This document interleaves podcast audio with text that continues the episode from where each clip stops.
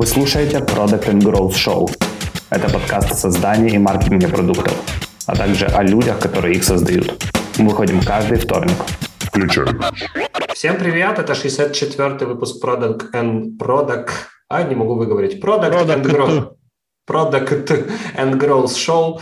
А, меня зовут Паша Паденко, со мной бессменный ведущий Ярик Степаненко. Привет. И сегодня у нас в гостях Сергей Королев, управляющий директор Railsware. А когда Ярик написал, что Сережа придет к нам в подкаст, написал Сергей Королев у нас в подкасте, я такой вспомнил сразу в свои времена э, стажировки на Антонова, где, собственно говоря, Сергей Королев был нашим э, кумиром. Поэтому я сначала даже подумал, хм, тот ли это Королев? Но на самом деле нет, Королев был не тот Сереж. Представься себе, расскажи немножко о компании. Да, привет всем, меня зовут Сергей Королев. А, да, я не тот Королев, э, про которого все знают, э, вот, но я его дальний родственник на самом деле. Серьезно? Да, серьезно. Вот, там по деда линии. И более того, у меня даже родители в ракетно-космической отрасли. Вот, отец там инженер, э, системотехник, да, строил стенды для тестирования ракетных двигателей. Вот, ну и мама занималась там математическими исчислениями различными. Вот, да, поэтому у меня такая наследственность. Э, просто обязан был пойти в технологии, чем я и занялся. Вот, э, в целом в технологиях я давным-давно, то есть мне страшно нравилась физика, математика там с детства, олимпиады, все такое. Э, программировать начал с 14 лет, вот, то есть как-то очень быстро я с игр переключился на то, чтобы самому что-то пытаться сделать. Собственно, так и повелось. И по большому счету, несмотря на то, что сейчас в большей степени я занимаюсь различной э, управленческой работой, все равно я вот э, продолжаю программировать. Сейчас мы вместе с сыном делаем небольшую такую казуалку э, вот, для Мака.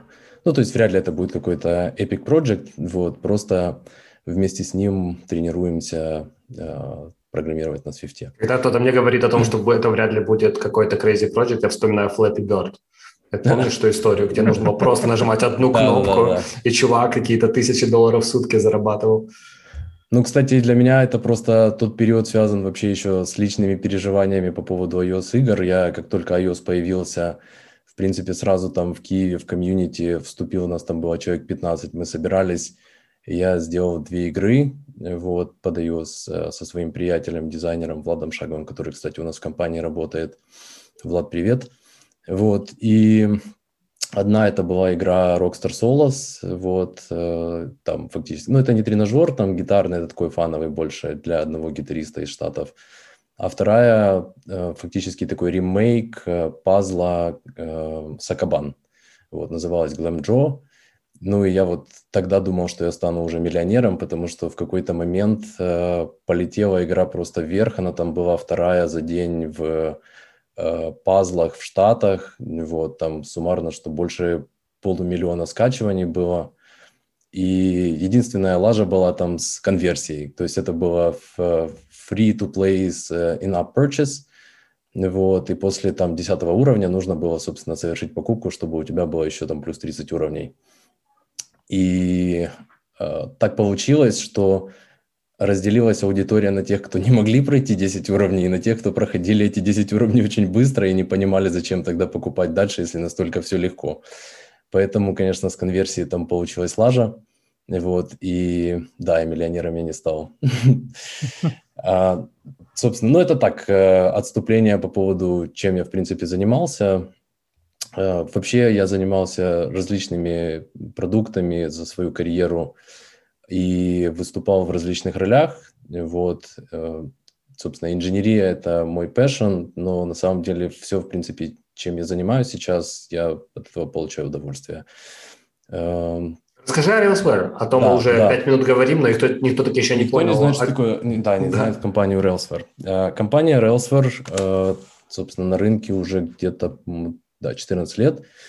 Вот, э, изначально стартовалась э, как компания, в которой, которую тоже, ну, которая хочет создавать продукты, ну и пошли, э, ну, она такая была без инвестиций, вот, по сути, гаражного типа, сидели в квартире, и что происходило там, это естественным образом хотели заработать чуть денег в консалтенси, ну, тогда это был чистый аутсорсинг, вот, чтобы потом же сделать какие-то свои продукты. Вот. Но в конечном итоге там наша консалт, ну, наш аутсорсинг превратился в достаточно хороший такой сервис консалтенси, вот, где мы разрабатываем э, продукты там для стартапов, вот, и об этом, я думаю, мы отдельно поговорим чуть позже. Э, но параллельно с этим мы стартанули крыло разработки продуктов. В принципе, вот у нас одна третья компании занимается разработкой продуктов, две трети в консалтенси бизнесе находится. И мы вот пытаемся, ну не пытаемся, думаю, мы в принципе достаточно хорошо показываем, что в рамках э, одного бизнеса можно совмещать вот эти два крыла, консалтенси бизнес и продуктовый бизнес. При этом э, у тебя есть кор, вот, кор э, знания, кор умения строить продукты, которые ты переносишь из консалтенси в собственные продукты, из собственных продуктов в консалтенси. Такой круговорот получается, обмен опытом. Расскажи немножко для тех, кто не понимает, какая разница между аутсорсом и вот консалтенси, то, что ты называешь. Да, ну аутсорс – это, в принципе, когда ты приходишь и просто заказываешь ингредиенты, а потом сам варишь суп э, из этих ингредиентов.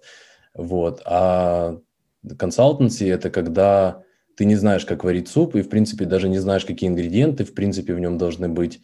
Э, но ты приходишь в ресторан, заказываешь, тебе приносят уже готовый суп, который там очень вкусный. Э, ну вот примерно такая же разница. То есть э, у нас есть хороший опыт создания продукта под ключ, от идеи, причем мы влияем на вижен продукта буквально с первых часов взаимодействия с нашими клиентами.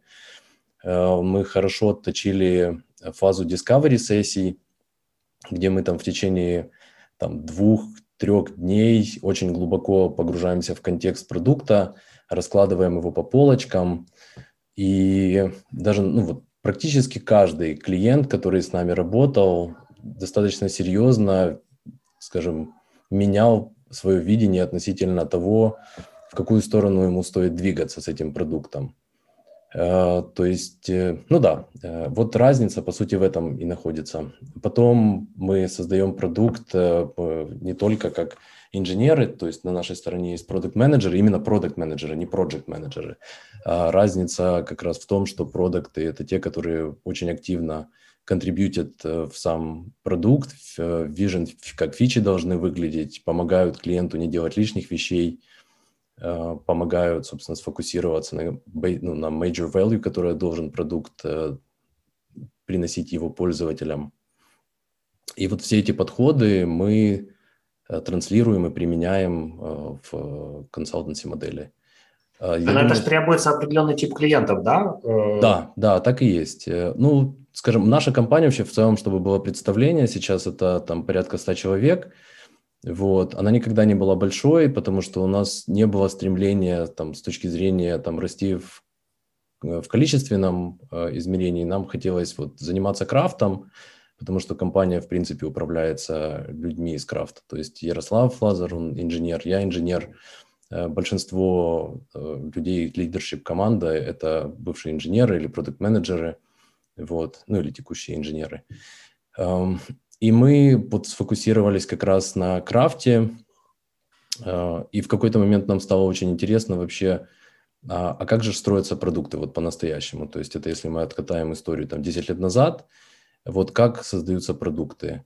В рамках э, тогда еще, если мы посмотрим исторически, не было еще, ну, скажем, были продуктовые команды в Украине, но их было достаточно мало.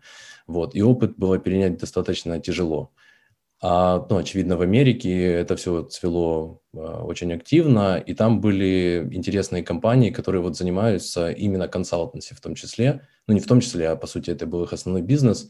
А, Pivotal Labs а, – это такой для нас был, а, скажем, guide, guide star, да, такой вот мы на них смотрели и понимали, вот как нужно, собственно, организовывать сервисный бизнес. И Thoughtbot. То есть это ребята, которые активно а, строили а, бизнес, который помогал строить большие известные фирмы, стартапы. Вот. То же самое, вот мы многому у них научились, мы с ними там провели много времени в их офисах, э, удалось с ними завязать хорошие отношения. Вот, они поделились вот как раз подходами, этими discovery сессиями, которые мы у них э, взяли. Э, и э, да, и фактически примен... начали применять их в наших условиях.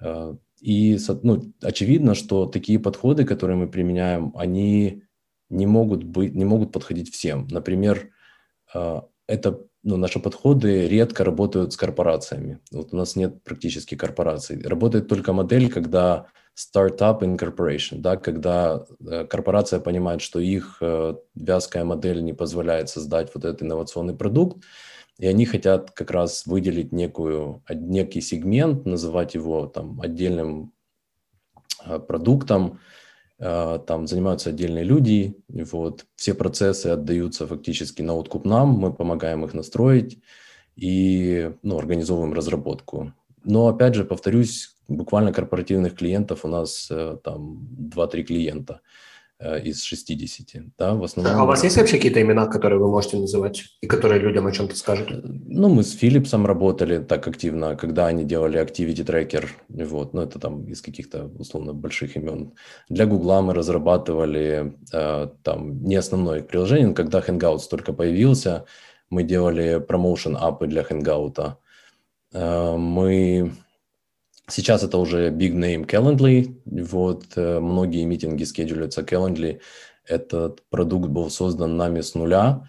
Вот, причем сейчас этот бизнес оценивается в 3 миллиарда долларов. Вот, он вот поднял буквально раунд 300, инвестиций в 350 миллионов долларов недавно, буквально пару месяцев назад. Э, и что интересно, как раз, что вот Calendly – это такой бизнес, который, или продукт, э, который прекрасно показывает вот подход э, создания продуктов в рамках consultancy модели, да, то есть если бы Tope, это founder продукта, э, пошел в условный там outsourcing shop, и ему просто дали инженеров, это бы ничего не взлетело, потому что он не технический founder, у него было свое представление, как вообще разрабатывается программный продукт, у него, он прислал нам, у нас до сих пор этот исторический документ лежит, там на страничку требований. И что интересно, ну, то есть вначале, когда он пришел, он сказал, что вот это все необходимо сделать, чтобы был успех. Так вот, я скажу, что сейчас, вот, по, по прошествию шести лет, нет, нету и половины фич, которые в этом документе есть. От первой странички, да? От первой странички. Даже половины нету, вот, потому что но не было в этом никакого смысла. Мы помогли ему, вот благодаря этим discovery сессиям, показать, что ему нужно сфокусироваться на одной когорте, то есть там Google юзеры, э, которые скеджулят one-on-one митинги, и вот они должны стать твоими early adopters. Э, по сути, причем нам это не просто давалось, там вплоть до того, что он говорил, что я там покупаю билет, улетаю обратно, вы делаете не то, что мне нужно, вот, ну, то есть прям с таким, с боями. Э, Слушай, ну хотелось бы в эту историю копнуть вообще глубже, потому что не каждый день мы говорим с людьми, которые помогали строить э, трехмиллиардный бизнес. А, давай вот так. Э, реально, как вы этого клиента получили? Да, получили, я помню, это вечер был, сидели мы, анализировали там очередные какие-то данные, вот, и написал топ, привет, я там sales, ну, он работал достаточно успешным сейлом в EMC. Вот, он говорит, у меня вот есть идея, я продажник, э, там есть проблемы со скеджулингом митингов, в принципе, вообще в этом мире. То есть ты там шлешь, а давай встретимся в четверг, а в четверг в какое время там 16-15, ой, в 16-15 не могу. Ну, ты знаешь, да, все получается, у тебя эти круговорот писем, а если туда еще 4 человека, 5 человек каких-то входит, это просто вообще начинается катастрофа. То есть, чтобы наложить эти календари. Вот, и, ну, по сути, он говорит, вот хочу построить э, такой, такое приложение, которое будет э, улучшать э, взаимодействие там при скеджулинге звонков. Прислал вот этот нам документ большой, мы просмотрели, на рынке уже были некоторые игроки, вот, у них не были там прям шикарные решения, ну и, по сути, у него, ну, так, у топа был достаточно ограниченный бюджет, то есть там что-то до 100 тысяч долларов, вот, и, ну, мы как обычно, провели с ним дискуссию, рассказали, как все будет происходить. Он прилетел к нам в Киев, у нас тогда на набережной Крещатицкой был офис. Вот, и мы в течение трех дней очень активно как раз занимались этой discovery сессией, раскладывали, кто его пользователи, определяли их issues, benefits и риски, какие присутствуют, там думали над различными вариантами решений, как можно достичь. Ну и вот то, что я говорил уже, да, там с, со скандалами, то есть там он фактически говорил, что uh, we don't do what he wants. Uh, вот. А у нас такой лозунг есть вообще. We don't do what client wants, we do what client needs. Uh, в принципе. И на самом деле это работает. Вот. Это же такая стрёмная история, да? Ну, понятно, что в тот момент вы там рисковали максимум бюджетом 100 тысяч долларов, что, мне кажется, да. не самый большой бюджет, если Нет, говорить не самый, о, абсолютно. о такого рода разработке. И ну, как ты, как твоя команда себе объясняет, окей, нам нужно реально этого клиента додавить, чтобы сделать то, что он хочет, потому что вы что свои деньги заработаете в любом случае? Ну, да, смотри, обычно, кстати, в тот период времени инсепшены, ну, мы их инсепшеном, это Discovery сессию называем, э, проводил либо я, либо Ярослав, вот, э, либо Женя Цветухин, продукт менеджер у нас. Э, вот, то есть мы втроем, один из нас троих проводил. В тот момент Ярослав проводил, и, как я уже говорил, да, что quality over quantity. Вот. Для нас ну, нет смысла брать еще один продукт, который, в принципе... И, кстати, мы эти вещи про прощупываем еще в течение sales-звонков. У нас все это время был хороший поток лидов, то есть там порядка 300, там 250-300 лидов на нашу небольшую команду в, в год приезжало. И нам, собственно, было достаточно, чтобы из них выбрать там максимально интересных э, и с ними дальше сотрудничать. Опять же, поэтому да, ты прав, что там риск не такой большой, вот, но для нас принципиально вот работать по подходам, которые мы проповедуем. Я, вот, и... Но тут не вся такая интересная история, она на самом деле с горбами, вот, в чем, в чем горбы заключаются. Э, ну, топ, э, собственно, создал, ну, мы помогли топу создать вот этот первый MVP, причем там чуть вышли за бюджет, и мы там оставили этот долг, э, потому что нам все-таки важно было запустить. Потом его же продукт мы показали нашим же другим клиентам, тоже из Калифорнии, которые в EdTech. Вот. А они постоянно скеджулят ивенты там с учителями. Вот. И сказали, вот э, классный скеджулинг, попробуйте. Ну, то есть там, собственно, этот же продукт продали и ну, все это как Magic произошел. То есть фактически этот продукт начал набирать без всякого маркетинга, без ничего. То есть э, со 100 тысяч, ну там 100, 115 где-то получилось по тем временам. Но сейчас бы, конечно, дороже с зарплатами инженеров, которые сейчас э, просто бьют все рекорды. Вот, э, да, вот он вложился, э, и, по сути, продукт пошел, пошел, пошел, потому что он достаточно вирусный. Ты когда скеджулишь ивент, вот я тебе присылаю ссылку, а ну, ты должен ввести свой email, да, и ты такой думаешь, хм, в принципе, классная тема, я вот тоже могу пользоваться там и слать кому-то следующему. И фактически продукт э, стал viral, стало очевидно, что traction появился, то есть пользователи росли, ну, представь, у тебя созвон там с э, каким-то директором школы, тот созвонится еще с кем-то, и оно так расходилось, расходилось, расходилось. Э, да, топ э, решил, в принципе, поднять э, небольшой, так забегая наперед, э, не было вообще больших вливаний. То есть весь продукт был построен э, в рамках 500 тысяч долларов. То есть весь-весь, по сути, ну как весь-весь, тот, который начал уже генерировать миллионную, там, миллионное revenue. Вот. И э, ну, топ поднял небольшие инвестиции, и подумал, что ну так, э, видимо, Rails... Мы, кстати, не дешевые были тогда и сейчас, вот, э, ну точно относительно там других компаний, вот. И топ посчитал, что, наверное, можно с другой компанией поработать, и тоже все будет здорово.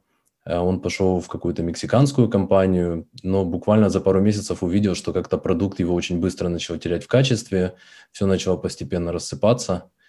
И он вернулся к нам, вот, мы там сделали следующую итерацию – и был вот следующий, скажем так, э, горб. Это когда его инвестор начал, собственно, давить, ну не то что давить, а убеждать в том, что давай-ка ты свою команду формируй, вот этот вот весь э, внешний сервис, это здорово, но у тебя должна быть core-команда.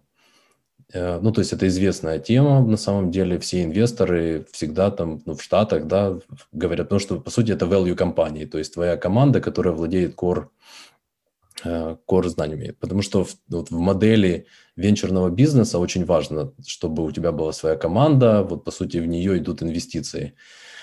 А, а здесь получилось так, что он попробовал нанять своего CTO, мы ему даже помогали его нанять, э, но CTO не смог, по сути, ничего дальше с бизнесом нормально делать. То есть разработка сильно замедлилась, и все пошло так наперекосяк.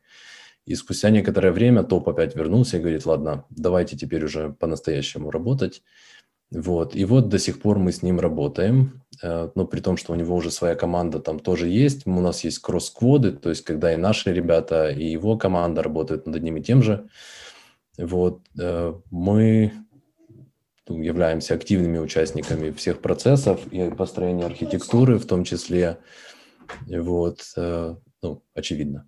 Да, и за 6 лет э, вот бизнес вырос в 3 миллиардного, в 3 миллиардного тройного юникорна.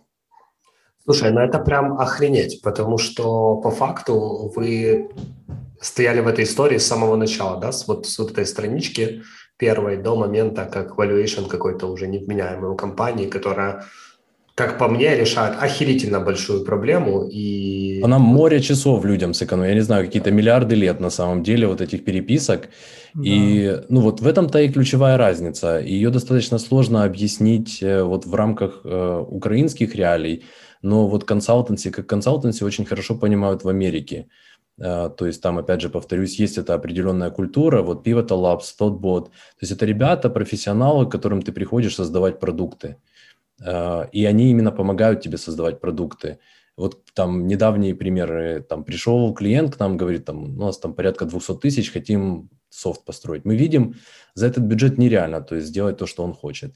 Мы его вывели фактически к решению, что тебе нужно провести discovery сессию, тебе нужно создать прототипы, clickable prototype, вот, тебе нужно провести customer development, помогли ему там с формированием вот этого процесса customer development interviews, и помогли ему запустить этот весь процесс. То есть, и опять же, его вижен очень сильно поменялся. И это вот буквально история там нескольких месяцев давности. И мы не потратили его 200 тысяч, мы там потратили в районе там 35, знаешь, на весь этот... Э, ну, то есть мы не пытаемся вытянуть из клиента весь его бюджет. Для нас важно заделиверить вот это value. Э, value, если в данный момент ну, заключается в том, чтобы понять market fit, то, собственно, для нас это достаточно. Мы счастливы, что у нас это получилось, и мы, собственно, движемся дальше.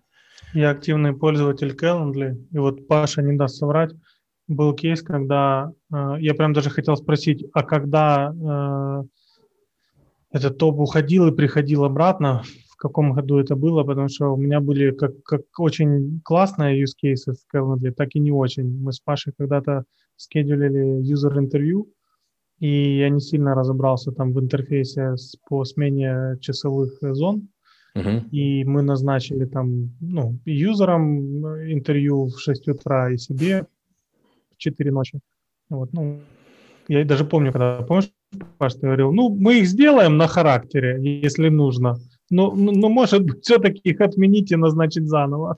Ну, ты знаешь, наверное, это все-таки было еще в тот период. А когда, ну, то есть ты вот, э, когда у вас было это? Это был где-то вот 18 17 я думаю, 17 э, Не, я думаю, что тогда мы уже тоже активно участвовали в этом. Ну, тут нужно что сказать, что а вот первые пару лет э, фактически вот этот продукт, который взлетал, там был и дизайн, и продукт менеджмент с нашей стороны.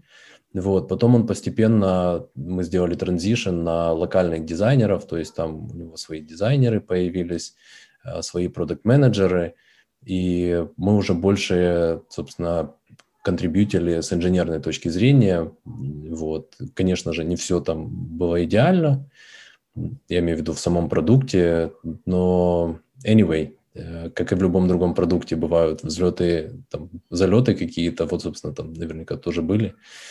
А, но то, что вот мы, по крайней мере, как бы себе звезду вешаем, да, медаль, это то, что вот тот вот первый задизайненный и созданный нами продукт, он, по сути, сам себя начал продавать. То есть это было, ну, это по-настоящему круто. И что очень важно, что топ э, по-настоящему это ценит. То есть он не пытается там всем рассказывать, что вот он все самостоятельно сделал, там у него просто был какой-то там тим в Киеве. Вот он буквально недавно был, наверное, полгода назад National подкаст, там большое интервью давал развернутое, но и он достаточно много говорил о нас в том числе, вот про то, как мы помогли ему создать, про то, как мы помогли ему запустить вот этот процесс онбординга первых клиентов, про то, как когда у него там не было денег, он... Ну, это, кстати, наш fail. Э, мы в какой-то момент, когда уже traction был виден, он предлагал нам часть компании. Вот. Э, ну, просто чтобы мы продолжили там фичи разрабатывать определенные, критичные для него, особенно там с биллингом связанные были. И мы сказали, что давай мы тебе просто в долг э, сделаем, вот, а ты нам просто этот долг вернешь. Эм, то есть это, конечно, было недальновидно. Сейчас бы это было уже какие-то там сотни миллионов долларов на самом деле. Э, в принципе, можно было уже там консалтенси бизнес э, за несколько лет вперед отбить. Но это все не просто так произошло. Э, дело в том, что у нас были до этого эксперименты с коинвестингом, то есть когда мы разрабатывали продукты вместе с бизнес-оунерами из Штатов. Вот, и один мы там с трудом в ноль вывели, вот, продали компанию Incom, ну, продали кусок бизнеса Incom, вот, а второй фактически на нем потеряли в районе миллиона долларов. Ну и для наших размеров это был серьезный удар. И в этот момент мы поняли, что так, короче, давайте мухи отдельно, котлеты отдельно, вот вы платите за наш сервис, мы его на хорошем уровне делаем, и по сути на этом все. Вот, мы не берем, не участвуем там в инвестициях. Ну и фактически вот у нас как это была такая детская травма, и вот из-за этой детской травмы мы пропустили на самом деле достаточно крутой opportunity. Да, да. Ну, а почему так? Вы не сильно серьезно относились? Не, мы серьезно. Просто знаешь, как это вот... Я почему э, спрашиваю, знаешь, потому что там, ну, летает мнение такое очень часто, что Calendly появился лишь потому, что две разных команды в Google недостаточно общались. Ну, те, кто делали календарь, и те, кто там делали еще чего-то. И вот э, не увидели боль и ну, не заадресили ее правильно, и тут появился Calendly. Ну, ты же понимаешь, что же дело не только в Гугле на самом деле. Google другую задачу решал, вот. То есть Google тебе больше работа с твоим внутренним календарем, а там фактически ты превращаешь это в процесс шаринга в публичном пространстве каких-то слотов, да, вот. Ну, до Calendly существовала масса приложений, которые тебе позволяют там у дантиста заскеджулить ивент. То есть э, там у доктора еще куда-то. Ты же заходил, видел календарики, выбирал дату. Это же не был Google календарь, правильно? Это вот фактически вот та модель. Просто что топ уловил, что есть вот эти специализированные календари, а вот такого общего календаря нету. И, по сути, вот он как бы в, это, в это направление начал давить.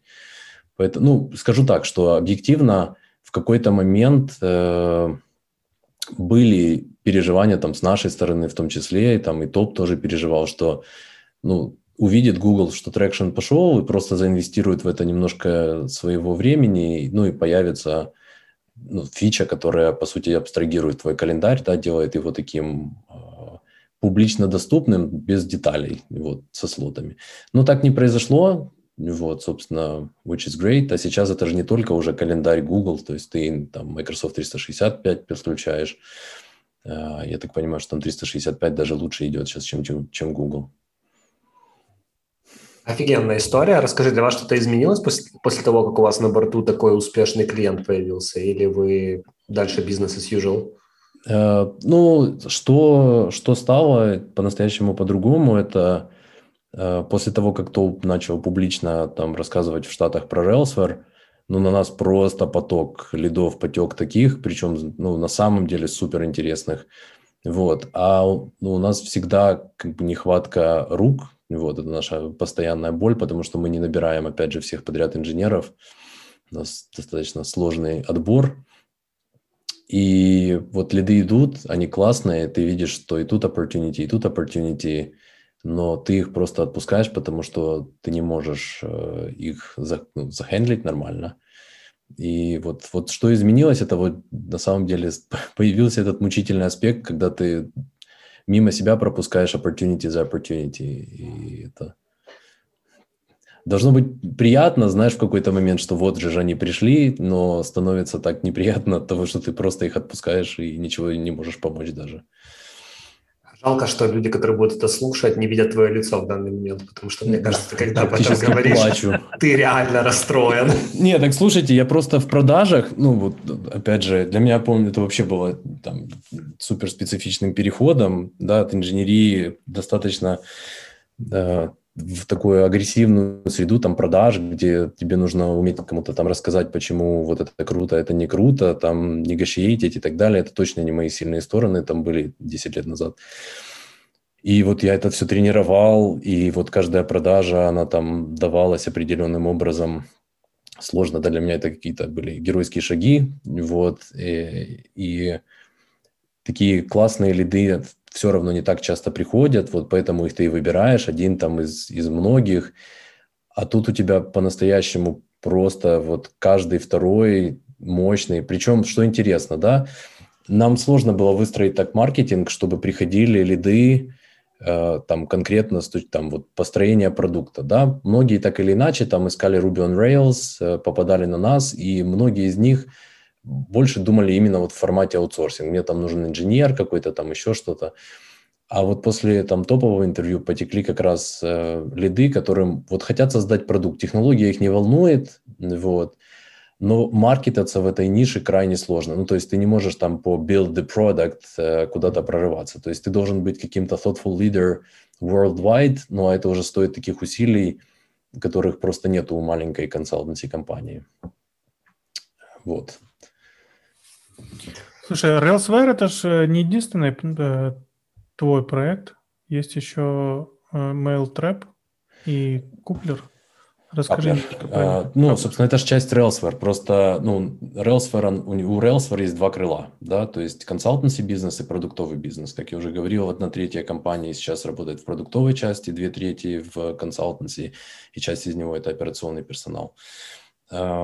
Да, у нас есть две ставки, собственно, это MailTrap.io и Coupler.io, два продукта, которые вот, ну, мы полностью разрабатываем, все наше, все собственное, там весь маркетинг, инжиниринг, дизайн, все, все у нас. MailTrap уже находится на рынке достаточно долго. Он был на самом деле запущен, так, не знаю, лет 7 назад, наверное, или 8. И был запущен, потому что мы нормальный факап допустили у одного из клиентов. Но это вообще еще в давние времена факап было, потом мы просто его как бы переосознали. Э, во время тестирования э, имейлов на стейджинге мы выслали целую пачку, там 20 тысяч, по-моему, имейлов э, юзерам реальным, тестовые имейлы. Вот. Ну и там какие-то и биллинг, и шмилинг, ну то есть там такая информация, которая, ну по сути, могла нанести урон для бизнеса, да. Ну и мы подумали, что было бы здорово сделать какой-то фейк SMTP сервер, который перехватывает там весь э, outgoing SMTP трафик э, с, с тестовых серверов, для того, чтобы не было таких факапов э, у компаний. Ну и, собственно, с тех пор э, MailTrap потихонечку э, движется вперед. И вот он так шел, шел, шел, пока мы за него не взялись э, пару лет назад уже достаточно плотно. Э, там организовали маркетинг-команду, вот, и, ну, так просто, чтобы в цифрах, э, у нас больше 600 тысяч сайнапов э, на MailTrap за последний, вот от начала года, да, с января 1, с 1 января 2021 года у нас 650 тысяч уникальных визиторов на сайте – из которых 9% сконвертилось, то есть э, получили порядка 60 тысяч э, сайнапов. Вот, то есть, ну, мы гордимся такими показателями. Эм, вот. Но сейчас MailTrap – это достаточно нишевый продукт. Э, мы его постепенно развиваем в сторону того, чтобы он стал таким всеобъемлющим. Вот. Но это еще впереди. Ну, в смысле, мы над этим активно работаем, но какие-то такие официальные пресс-релизы ожидать можно где-то через полгода, там, в течение года. Расскажи, как внутри одной компании вы как бы культуру создаете таким образом, что в ней и сервисный бизнес может существовать, и продуктовый бизнес может существовать. Все равно концептуально эти два направления, они разные цели немного имеет. В моем понимании продуктовый бизнес всегда ищет возможность как можно быстрее и дешевле получить результат, в то время как сервисный все-таки билится за количество, скажем так, для него ключевая метрика часов, – это количество да. часов, которые вы часов. продали клиенту. И как вы это угу. балансируете внутри своей культуры? Угу. Ну, во-первых, э, то есть основное вообще в этом всем опять же повторюсь, это фокус на качество, а качество выходит из э, фокусировки на крафте. Мы очень любим слово крафт. Э, вот, крафт во всем, то есть инженерный крафт, продукт менеджмент крафт, дизайн крафт.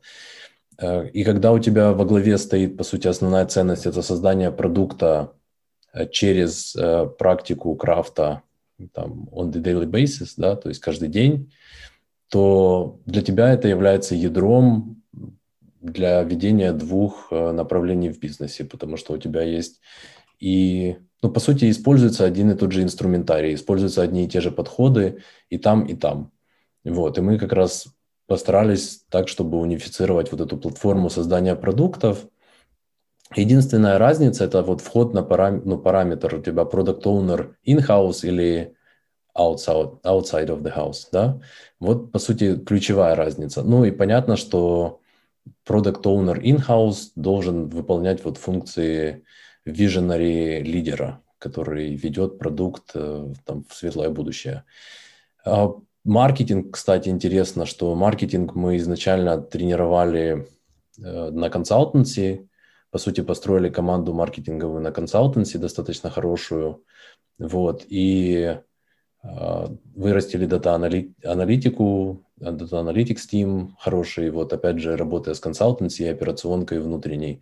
И потом просто вот маркетинг тим с консалтенси пересадили на э, продукт, на MailTrap в частности. Фактически уже вот подготовлен там все, там уже и SEO-специалисты, и PPC-специалисты, и линкбилдеры, и content-writer ы, и ну, это дало хорошие результаты, то есть хороший буст. Там, к примеру, за год у нас там получилось э, со 100 тысяч до 300 тысяч трафик в месяц э, э, вывести вверх. И причем это трафик целевой. Вот, то есть все, что связано там с имейлами, с SMTP и так далее.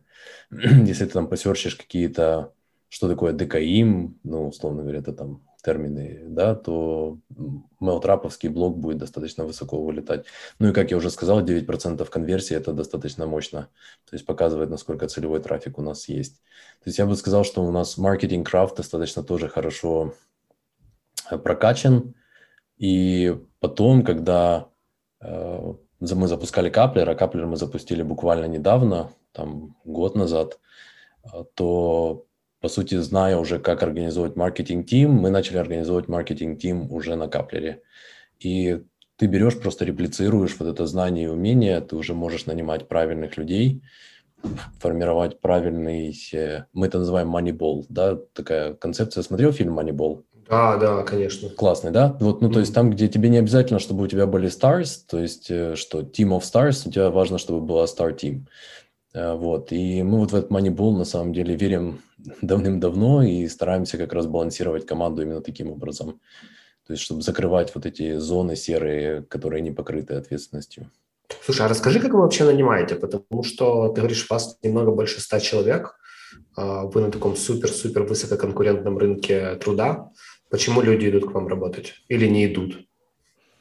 Uh, да. Ты упомянул, что вы как-то очень селекционно или селективно, как правильно сказать? Ну, мне кажется, э, при всем уважении к Сереже, это все компании будут говорить, что они относятся очень селективно к тому, кого они нанимают. И это такая типичная история. Знаешь, если МакПо сейчас будут говорить о том, как они нанимают, они тоже будут говорить, мы выбираем только лучше. Не, ну я думаю, что МакПо выбирает, но вот э, известные бренды большие не выбирают. Ну, то есть это вот прям факт. Э, мы процессим пачками э, кандидатов, которые приходят, э, которые являются условными тим-лидерами, вот, там, синьор-инженерами, вот, они первый этап собеседования пройти не могут. Собственно, как мы, как мы выбираем? Давай так. Э, Но мы сейчас говорим о чем да, конкретно. Про говоришь, ты говоришь да. о, типа, условно говоря, ребята, которые работают в Global Logic, Uh, ну, я бы не сложно... хотел называть, да. Ну, по сути... Большие аутсорс-компании. Большие аутсорс-компании, средние и маленькие аутсорс-компании, вот, они часто заточены... Ну, смотри, у них просто конфликт какой происходит. Ну, не конфликт, а вот основная мотивация. Uh, у продажника KPI больше продать, uh, у HR KPI больше нарекрутить. У них нету, по сути, ну, driving force, у них не product management team. Driving force – это HR, вот, и sales. У нас driving force – это product, да, product craft. У MacPo, я уверен, точно так же. Вот. Э, и там у продуктовых компаний других, которые там Grammarly, например. То есть продукт э, превыше всего. Да? Рекрутеры не задают там, то есть продукт уже диктует рекрутерам, что, ну, кого и как нанимать. Э, ну и в этом ключевая разница. Мы, по сути, применяем подход вот продуктовых компаний – мы отталкиваемся от качества э, или не так, от уровня сотрудника, которого мы хотим нанять, в первую очередь, чем от количества, да, и ну, мы лучше никого не будем нанимать и будем работать в той команде, которая есть, чем будем нанимать, и потом...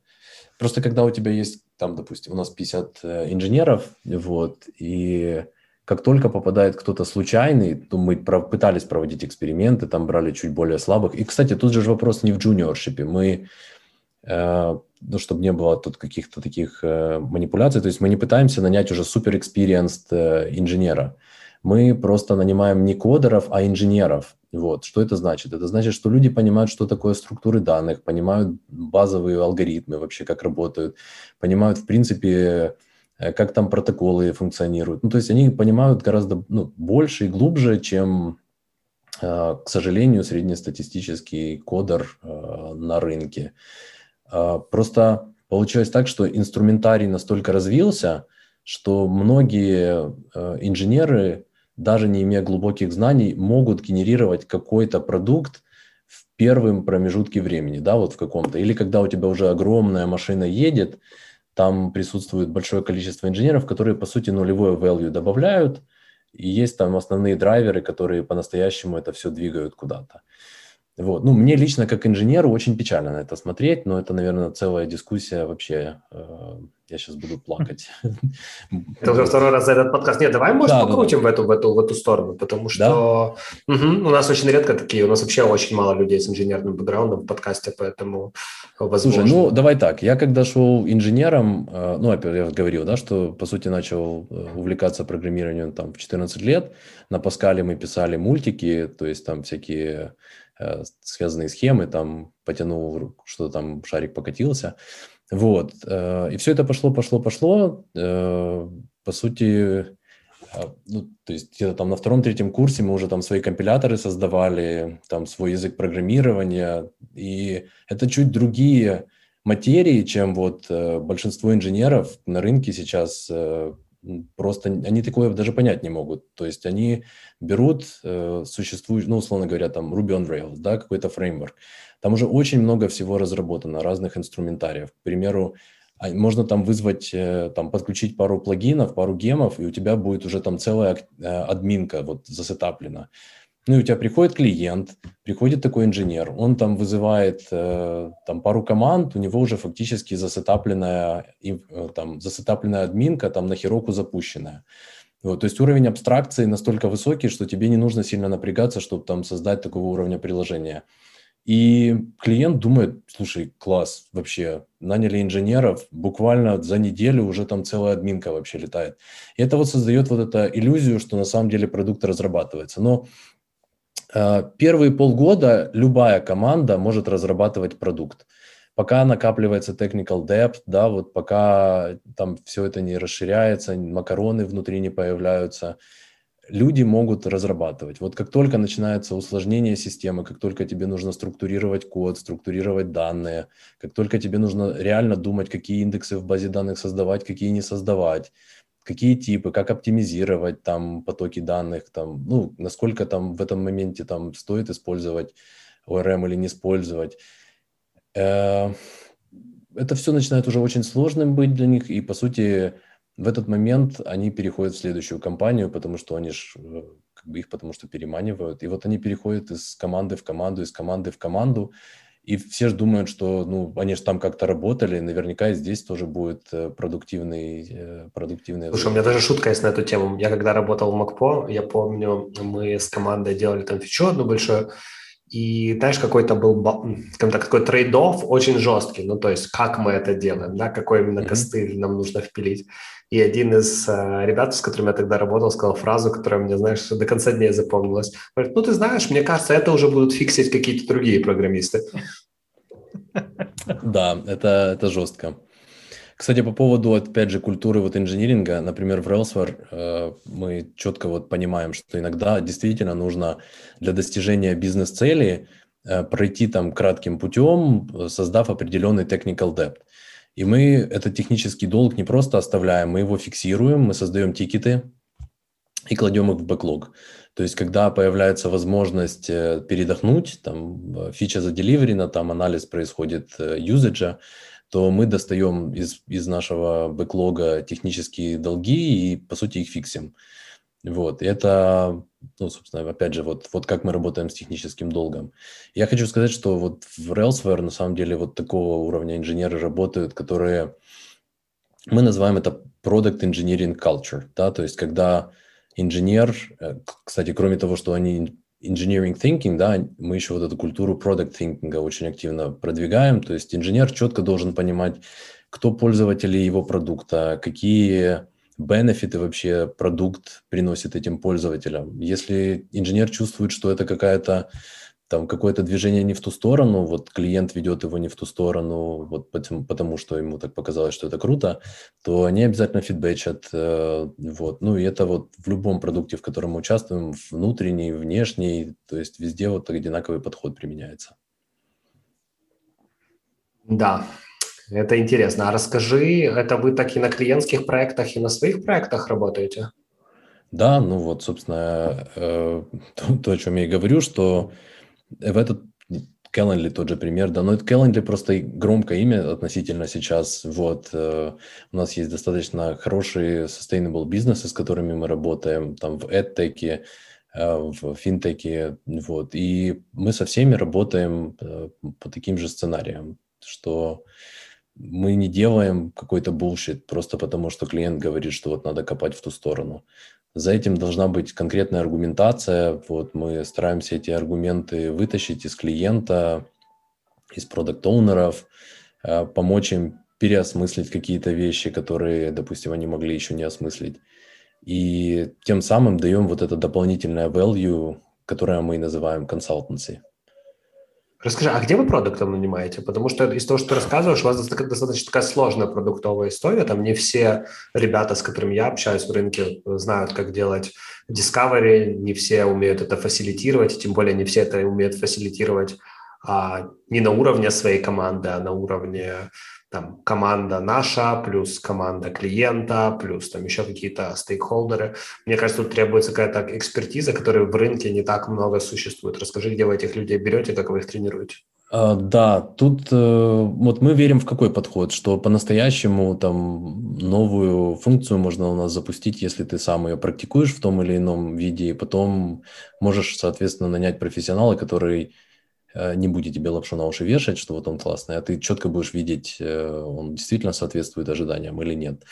А, мы вот этим discovery сессиям, подходом, по сути, научились э, там, в далеких там, 12-13 году, когда взаимодействовали там, в Штатах с Pivotal Labs. А Pivotal Labs, в свою очередь, наследовала эти подходы у IDEO.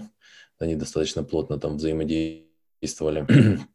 Уже я фанатом IDEO был в свое время. Я да. прошел, наверное, все их курсы, да. Ну вот, э, собственно, мы, по сути, это inheritance, да, ну то есть мы наследуем э, подходы Pivotal, мы их уже там достаточно сильно доработали, Pivotal их брал IDEO.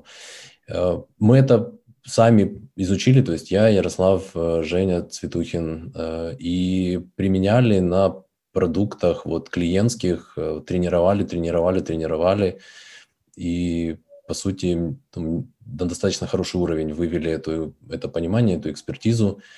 И мы пытались зареплицировать это, действительно нанять людей с подходами. И буквально года три назад попытались сделать первый такой пробный э, рекрутмент э, подход.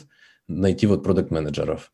Ну и вот то, о чем ты говоришь э, по поводу экспертизы, я был вот шокирован, потому что приходят бизнес-аналитики, продукт-менеджеры, и никто не может, вот ты садишься и говоришь, ребят, смотрите, я продукт-оунер, я хочу вот такую построить, э, вот такой кусочек продукта. Делайте со мной что хотите, вот давайте, вот э, соберите требования.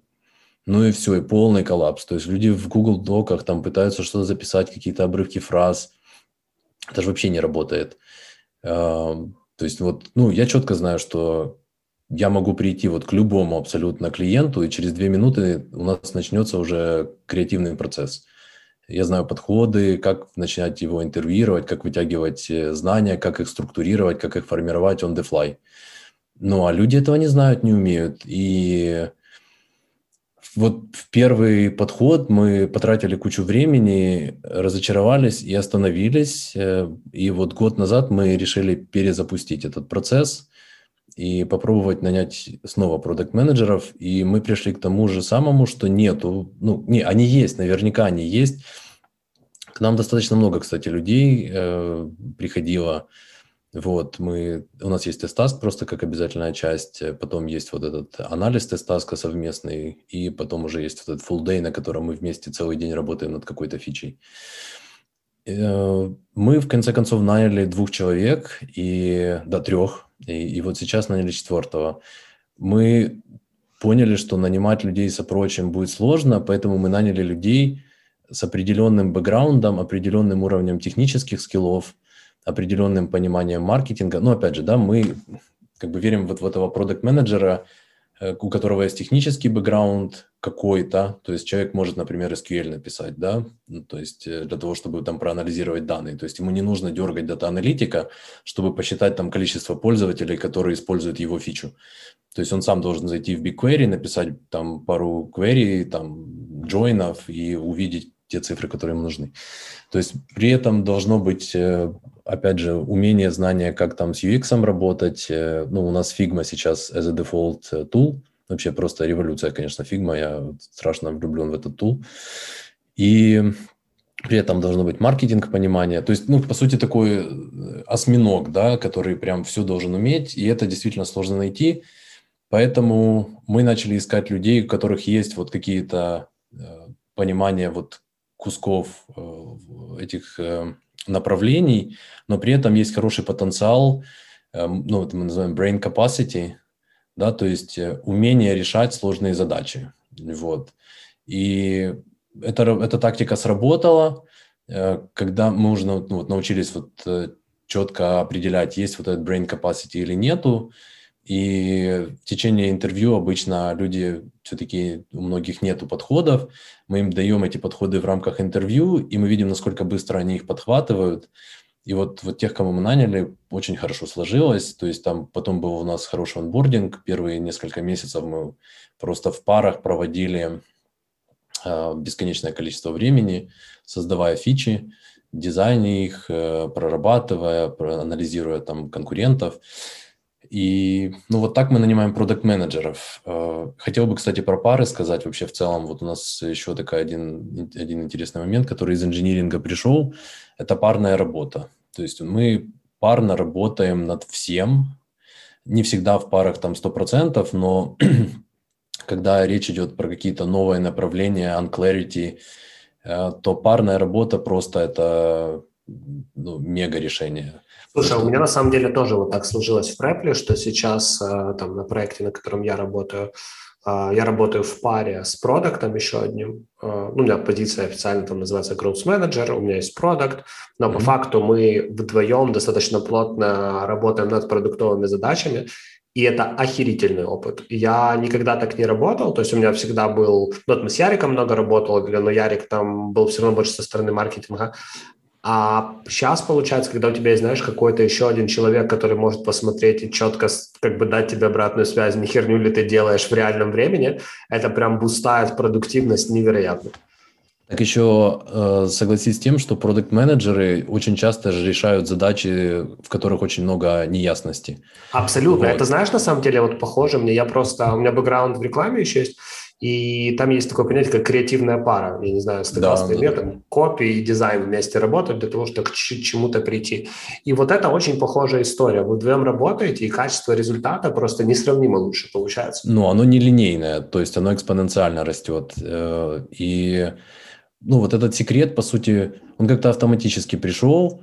В инжиниринге что же, ведь пара инженеров – это ну, вообще инженер или там один сотрудник – это не линейная система, и предсказать ее э, velocity, продуктивность достаточно сложно.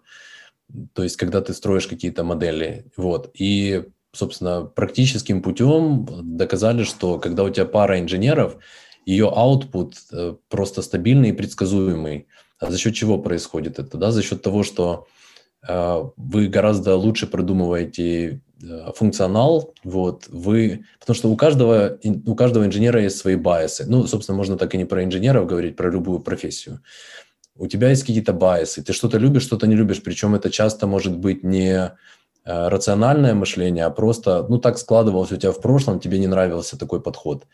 А когда у тебя два человека, гораздо проще воевать с bias ами. Ну, и опять же, вот эта культура взаимного уважения и collaboration должен быть. То есть э, Поэтому у нас и работает модель squad ов, где э, все со всеми взаимодействуют не там сверху вниз, там что CEO спустил там на продам, на какого-то программ-менеджера, программ-менеджер на проект-менеджера и так далее. То есть, по сути, идет взаимодействие, то есть даже когда мы вырабатываем там стратегию компании, то мы там в паре садимся и работаем над стратегией. Когда мы работаем над какой-то фичей для MailTrap, то мы садимся в пару, анализируем, вот, находим слабые стороны в решении, которое мы там продумываем. То есть фактически делаем output предсказуемее. Да, но мне кажется, ты еще знаешь, очень завязано на э, то, что вы в одной иерархии находитесь в целом. Там продукт-продукт или человек, который делает продуктовую работу, другой человек, который делает продуктовую работу. Потому, грубо говоря, это не обязательно должна быть иерархия прописана, но это иерархия какая-то принята, да, то есть если в вашей компании принята как культура, что все имеют одинаковые права, это точно будет работать, неважно, вне зависимости от роли. Но если вот все равно в этой паре есть э, перевес чего-то мнения, просто потому что культура в компании сложилась или потому что э, почему-то один из людей имеет там больше уважения, поддержки или credibility внутри организации, то скорее это работать будет хуже. Да, вполне может быть. Ну, то есть, э, конечно же, сказать, что прям все и всегда идеально гладко, там не скажешь. То есть это было бы э, вымышленно. Но вот там 80-90% решений принимаются коллегиально.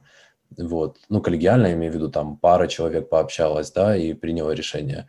У нас нету такого, что кто-то проталкивает свое решение, потому что ему вот просто так захотелось.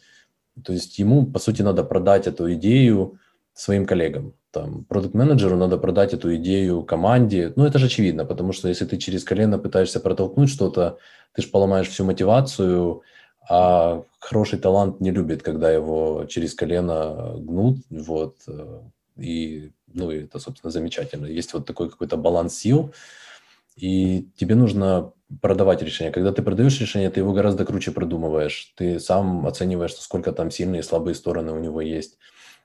Ну, плюс у тебя реальная валидация есть э, своего решения. Ты по-настоящему слышишь фидбэк какой-то. И ну, я считаю, что это вот, э, вот у нас в компании это достаточно сильная сторона.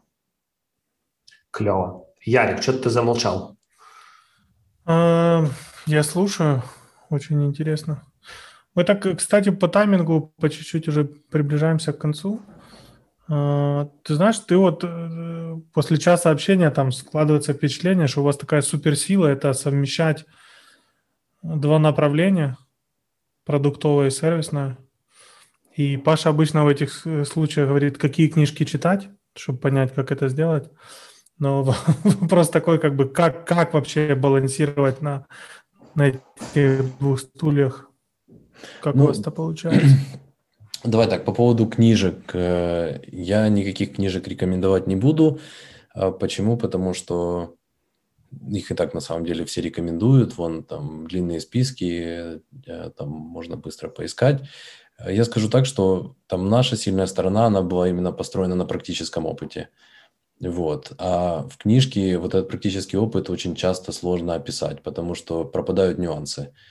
Там можно сколько угодно писать книжку про езду на сноуборде, но пока ты не начинаешь ездить сноубо- на сноуборде, ты реально не сможешь, э, не сможешь поехать.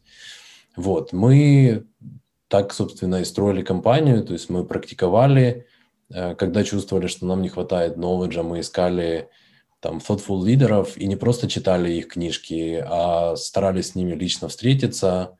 Это не всегда сразу получалось. Э, то есть вот старайтесь встречаться со своими thoughtful лидерами. Э, когда-то в какой-то момент мне казалось, что это настолько недостижимо. Там люди, вот же, это же человек из книжки, который книжку написал, чего он будет со мной общаться.